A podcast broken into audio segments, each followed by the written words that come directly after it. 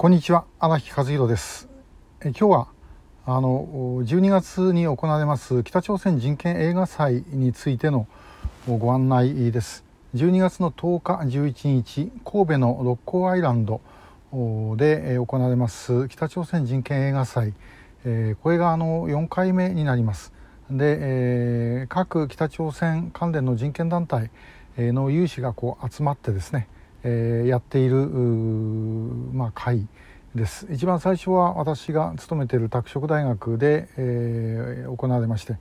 で、えー、2回目があの一昨年ですね、えー、大阪の民団ホールで、えー、行いました。で3回目はあの去年ですね、えー、新潟で行って4回目は神戸、えー、ということになってます。で神戸のロッコアイランドという人工島にあるオルビスホールでやるんですけどもちょっとですねあの、まあ、実行委員長は北朝鮮帰国者の命と人権を守る会の佐伯代表で、えー、私は事務局長をしております。でですねあのちょっと上映作品のことをご紹介をしておきたいと思います。まだちょっと変更はある可能性はあるんですけども今のところこういう予定です、えー、一つはあの12月10日の予定はまずクロッシング、えー、これ韓国映画ですね。チャインピョとか韓流スターが出る映画ですけども北朝鮮の家族を描いた映画で、えー、まあ、シネマフォーラムみたいな形でも上映を今まで何回かされてきてます。劇場上映もされた映画なんですけどもぜひまあこれ見ていただきたいということで、えー、やります。でそれからその次がですねちょっと短い映画ですけども国境を越える北朝鮮の子どもたちとこれは北朝鮮難民救援基金の加藤博理事長この実行委員会の副代表ですけども副委員長ですが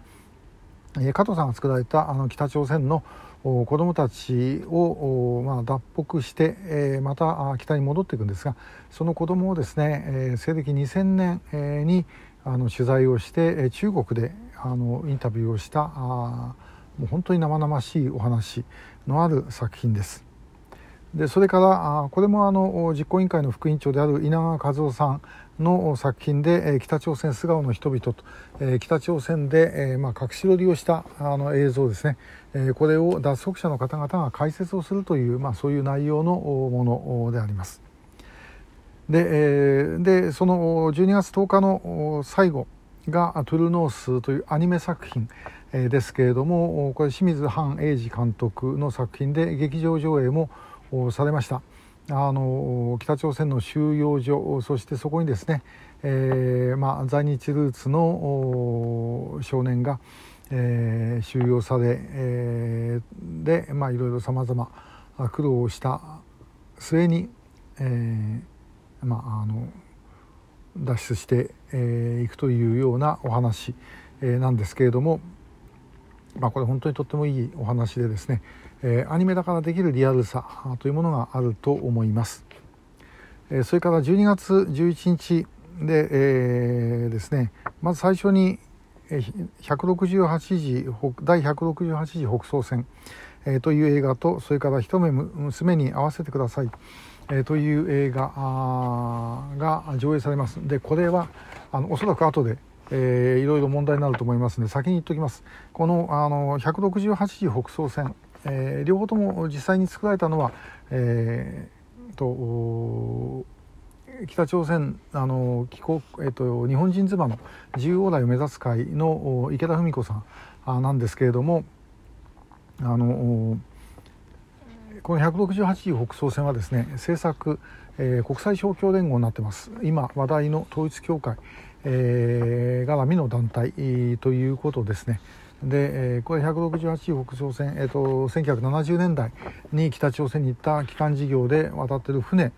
ををですね、まあ、ルポしたものでこれ本当にですね、まあ、あのよくこんなもの撮れたなという画像がありますで、えーまあ、今これだけ問題になってるんですからこの国際勝共連合の作った作品をですね、え、上映するというのがどんなもんかいかがなもんかって当然ご意見もあると思います。だけどもあの、まあ、そう思っている方も含めて、えー、ぜひこれをですねあのご覧いただきたいと思います。本当にですねで、まあ、実際あの池田さんはあまあもうご家族その日本人妻のですねご家族のところ全国回ってさまざまあの援助をしてこられたと実際そのことを脱足者の方でですね知っていた方もいるということなんですね、えー、ですからまあこれはぜひあのご覧いただきたいと思います、えー、それからその次があの海を渡る友情という映画でこれは今度は全く逆の真逆の映画です、えー、これはあの望月優子さんという、えー、一期あの日本社会党の参議院議員をを務めたあの女優さんですけども でこの方が映画監督監督やって、えー、作った映画でこれ教育映画なんですけどね。あの、まあ、その在日の子供との、まあ、友情子供同士の友情をですね、えー、描いたあの映画なんですが、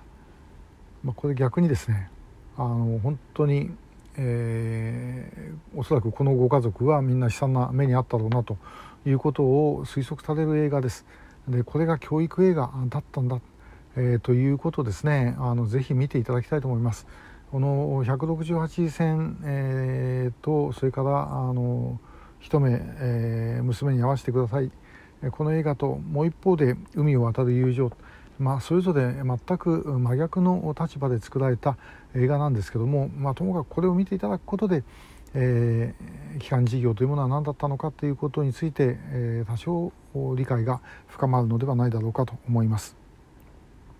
でその後恵みへの誓いが午後ありましてまたあの兵庫県の私たちにできること、えー、というのもあの地元なので上映する予定なんですが、まあ、以上の上映作品はまたあの状況によって変更があるかもしれません、えー、まあ、それちょっとご理解いただきたいんですけどもあの今回、えー、この間新潟の時はですね、えトークの時間があのほとんどなかった。